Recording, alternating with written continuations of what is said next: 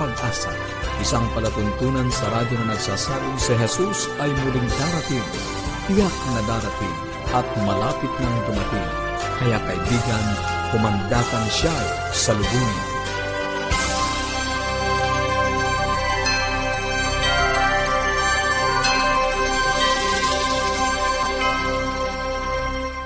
Kaya at puno ng pag-asang pakikinig mga kaibigan. Maligaya at puno ng pag-asang pakikinig mga kaibigan. Kami po ang inyong mga kaibigan dito sa Tinig ng Pag-asa. Pastor Nar Caranza. At Melo Anadem Ong. Nag-aanyaya na samahan nyo kami sa 30 minutong talakayan upang pag-usapan ang ating kalusugan, pagpapanatiling matatag ng ating sambahayan, at higit sa lahat, pagtuklas ng pag-asang nagmumula sa salita ng Diyos. Okay. San man po kayo naroroon, dalangin namin na, na kayo ay nasa maayos na kalagayan at nasa pag-iingat ng poong may kapal. Amen.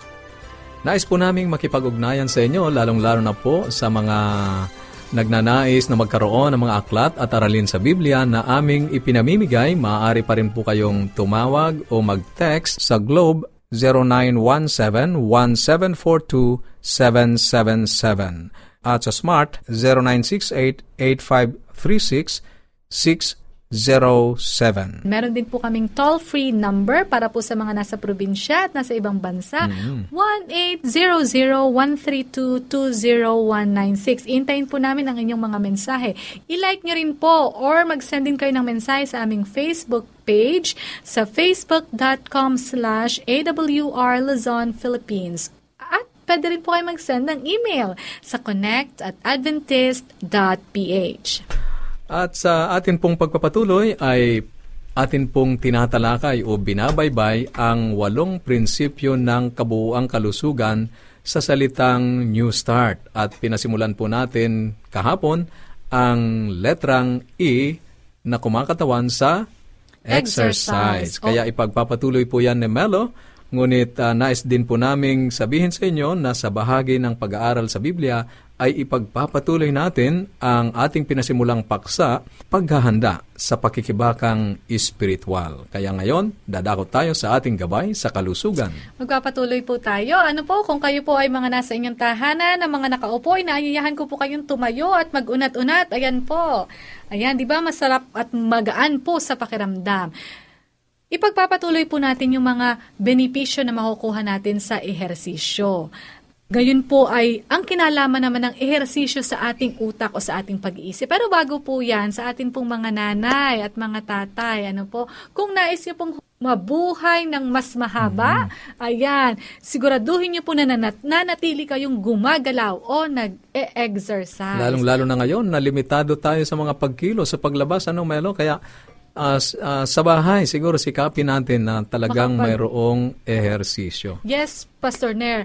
Lalo ngayon po ay hindi na mahirap maghanap ano po ng susundan. Marami tayong mga free app, ano po, na pwede nating sundan, pwede nating i-download, at magagabayan tayo kung ano po ang mga galaw mm, o mga exercise Hindi natin na kailangang fit. lumabas ng yes, ating mga bahay. na nasa mga bahay lang tayo habang ganito pa po ang ating sitwasyon pag po nagpapatuloy tayo sa pag-ehersisyo, yung pong ating mga muscles na minsan ay parang naninigas at mahirap ng igalaw, di ba? Naglalagutok-lagutukan na.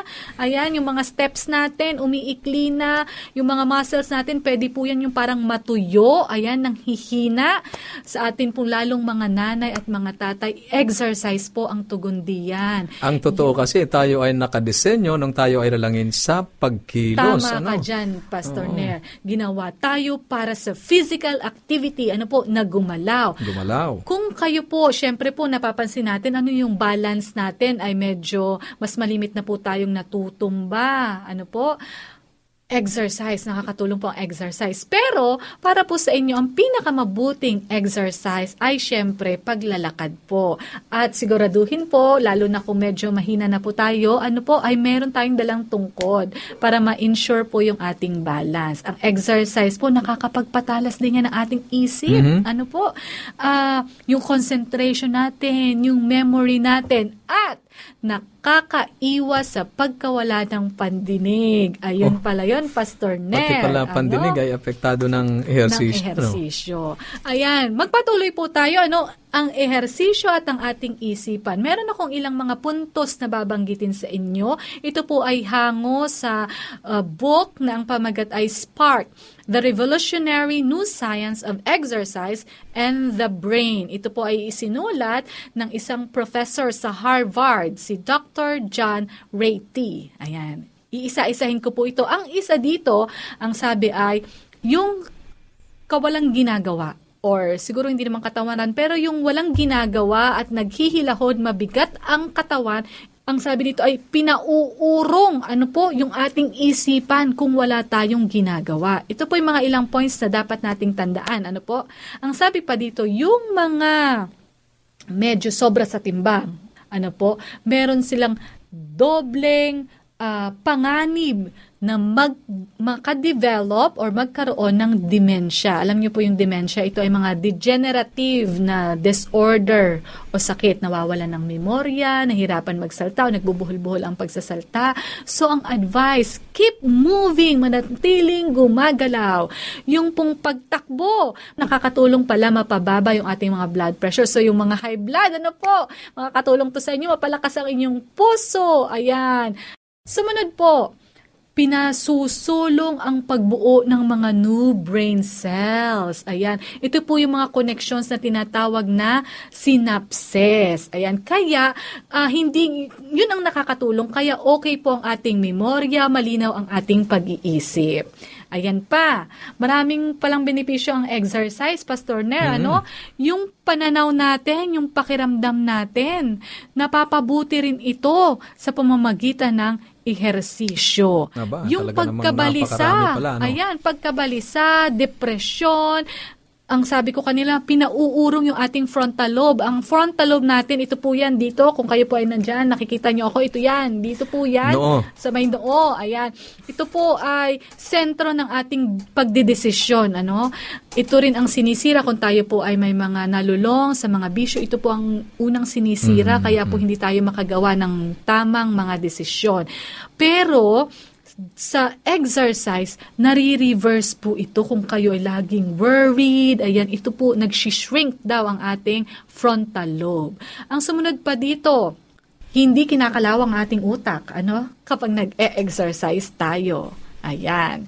Ilan po ito ano sa mga benefits ng exercise sa ating brain. Sana po ay may napulot kayo sa ating pag-aaral ngayong araw na to. Maraming salamat, Melo, sa napakayamang kaalaman na iyong binahagi tungkol sa ehersisyo. At alam ko, marami pang mga benepisyo tayong makukuha sa pag-exercise. Ngunit tayo po ay magpapatuloy at sa bahaging ito ay nais namin kayong handungan ng isang makalangit na awitin na may pamagat, Buhay na Walang Hanggan na inawit ni Fritz Di Palobos.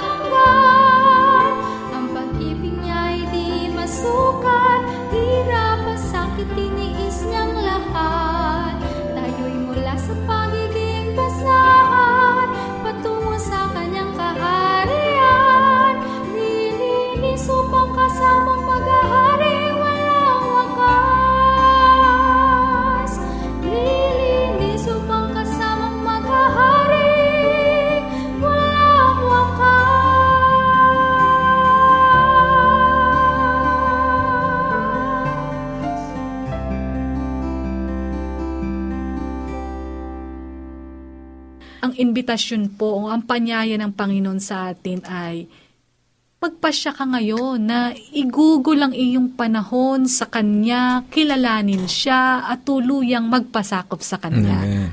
Hindi po ba napakaganda ng paanyaya sa atin ng Panginoon? Atin pong muling ipagpapatuloy ang ating pag-aaral tungkol sa ah, paghahanda sa pakikibakang espiritual.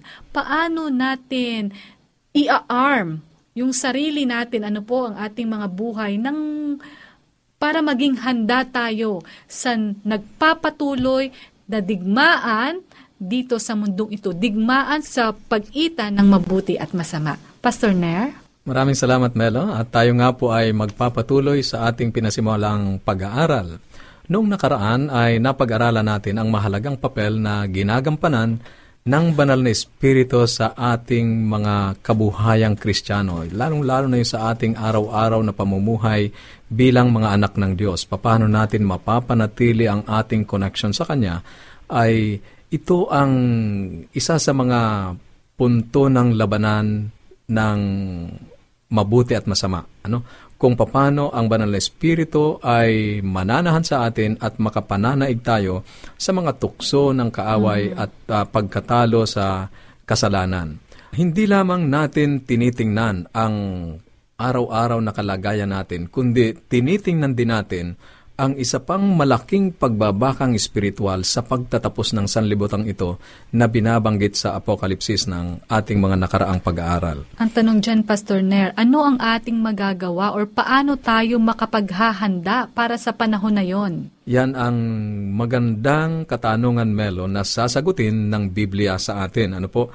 Ah, may sinasabi diyan ang Epeso, Kabanatang 6, talatang 10 hanggang 18, sa paraan na pwede nating gamitin katulong ang banal na espiritu upang magtagumpay tayo sa labanang ito sa araw-araw nating pakikipagpunyagi sa kasalanan.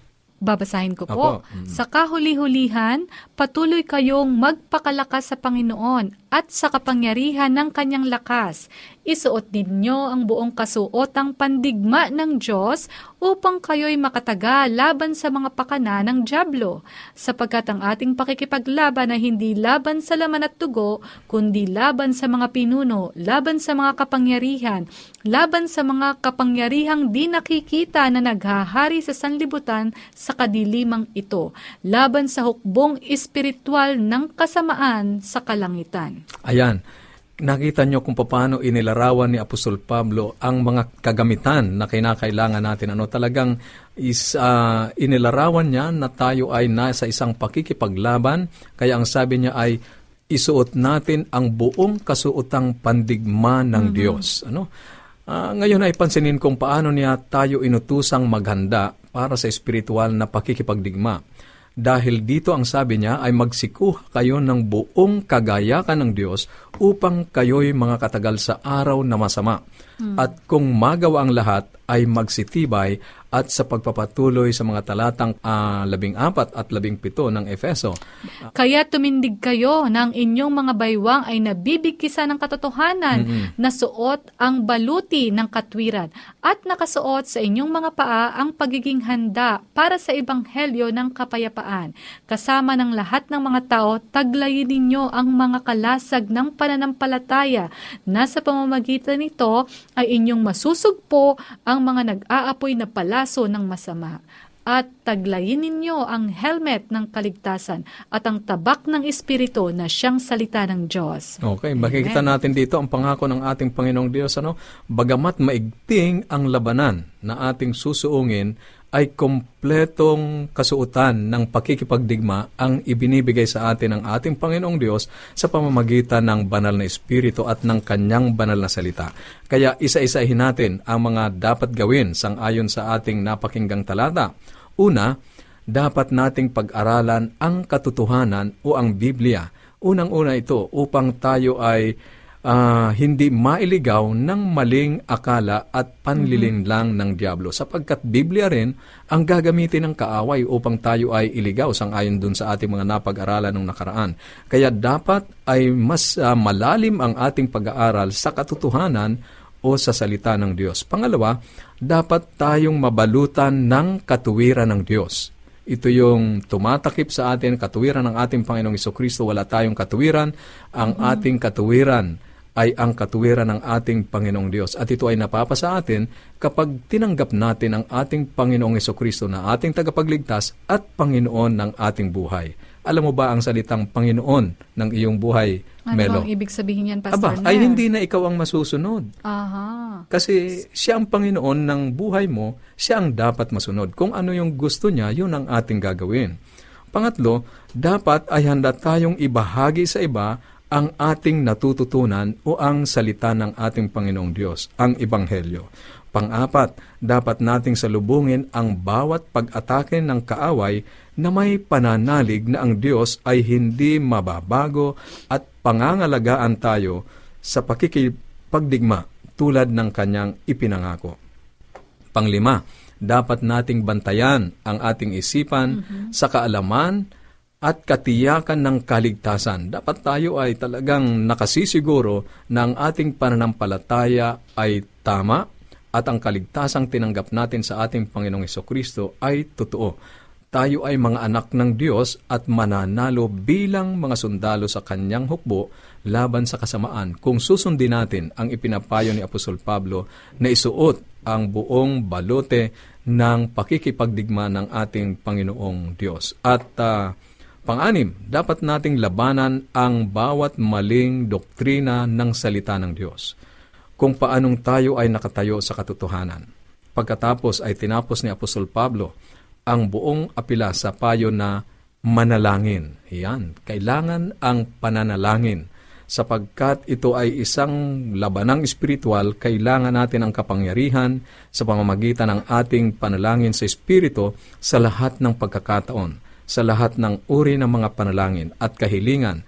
Ang sabi sa mga taga-Epeso, Kabanatang 6, talatang 18 at 19. Ah, maging alerto tayo at laging patuloy na manalangin para sa lahat ng mga tao, hindi lamang para sa ating sarili. Sapagkat marami ring mga mananampalataya ang sinusubok at nakararanas ng mahirap na kalagayan ng pagtatagumpay sa kasalanan hindi tayo nakikipagbakang mag-isa.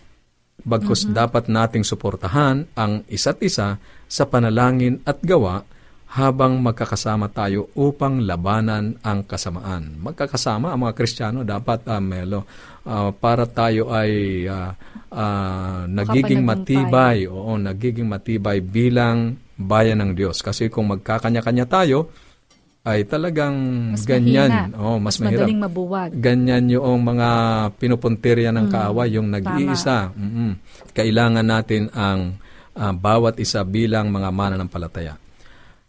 Ang problema ay paano ba ang manalangin? Ang iba ay medyo nahihirapan na manalangin, kumuha ng mga salita na gagamitin upang makipag-usap sa ating Panginoong Diyos. Ngunit pwede mong ibuhos ang iyong puso sa Kanya tulad ng pakikipag-usap sa isang malapit na kaibigan. Gayon man ay may mga panahon na nais mong sabihin ang isang bagay na hindi mo nga mabanggit.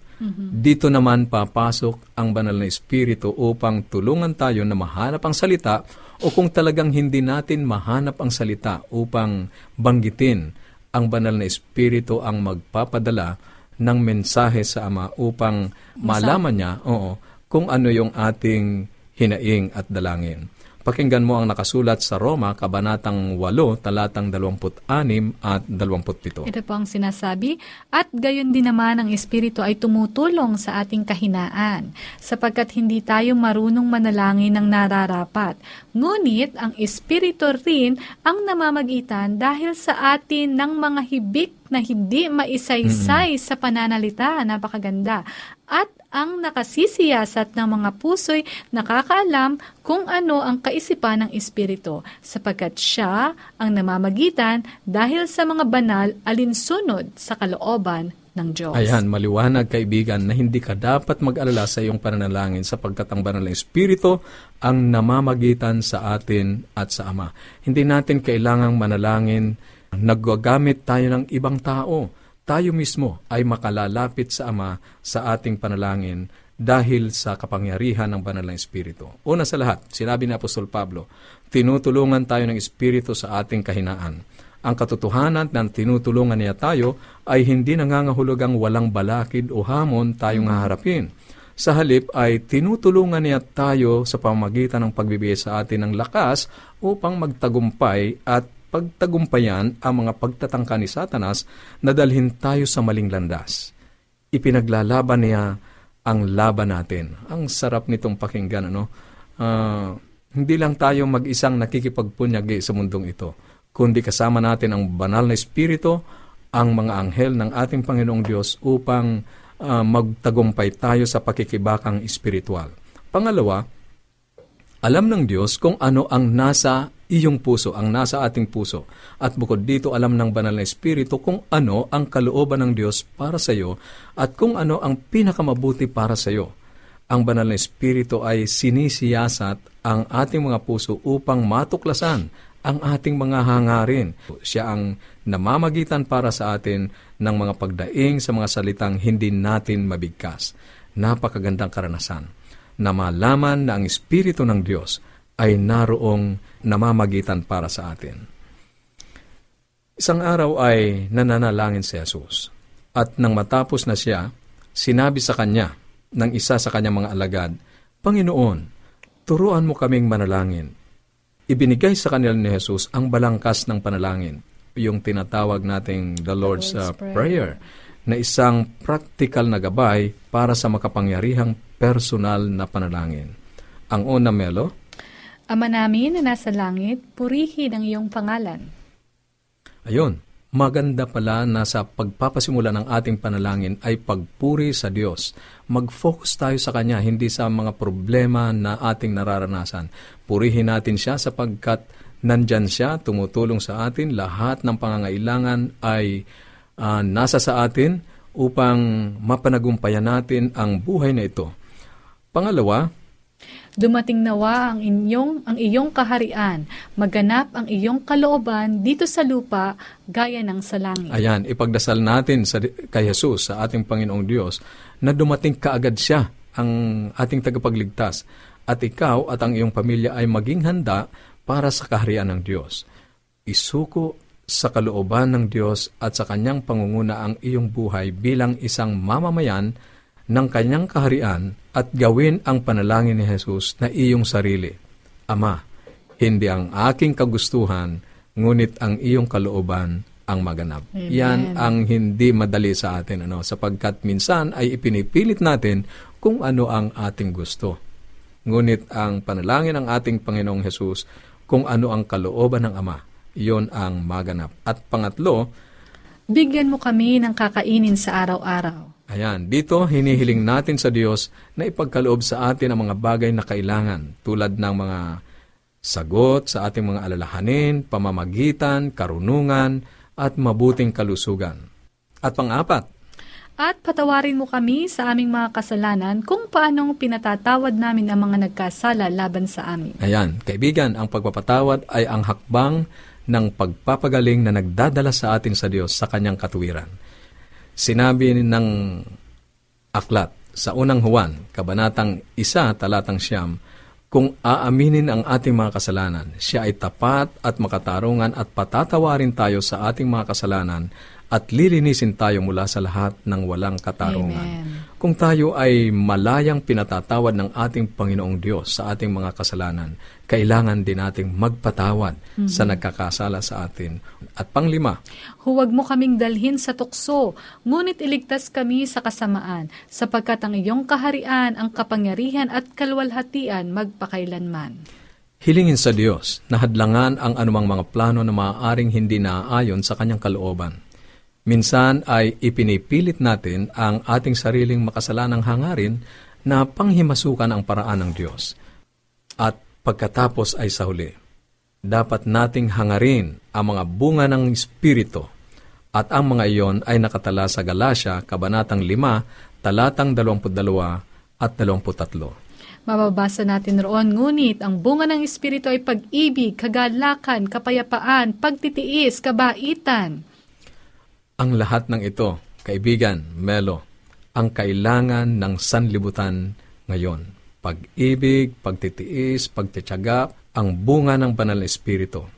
Alam kong kailangan pa natin na magkaroon ng kaganapan sa buhay natin ang bunga ng banal na espiritu. Kaibigan, may dalawang kaharian ng espiritu. Isang kaharian ng mabubuting espiritu or ng mabuting espiritu at isang kaharian ng mga masasamang espiritu. Ang mga ito ang sentro ng cosmic angel warfare o ng digmaan sa pag-ita ng mabuti at masama. masama. Ang panalangin at pag-aaral sa Biblia ang mga susi na magbibigay sa atin ng pagtatagumpay. Nais kong hamunin ka na gumugol ng panahon araw-araw sa pagmumuni, sa banal na espiritu at sa banal na salita. At sa mga susunod na araw habang pinag-aaralan natin ito at pagkatapos ay tingnan natin kung ano ang ginagawa ng Diyos sa iyong buhay. Kung meron po kayong mga katanungan at o nais ninyong makatanggap ng mga aklat at aralin sa Biblia na aming mga ipinamimigay, tumawag o i-text ang inyong kompletong pangalan at address Sa Globe, 0917-1742-777 at sa Smart, 0968-8536-607. Pwede po kayo magpadala ng mensahe sa ating Facebook page, AWR Luzon, Philippines, or mag-send ng email sa connect at adventist.ph. Sa ating pansamantalang paghihiwa-hiwalay, baunin ninyo ang salita ng ating Panginoong Diyos sa Apokalipsis sa Kabanatang 22, Talatang 20. Ang nagpapatutuo sa mga bagay na ito ay nagsasabi, Oo, darating ako.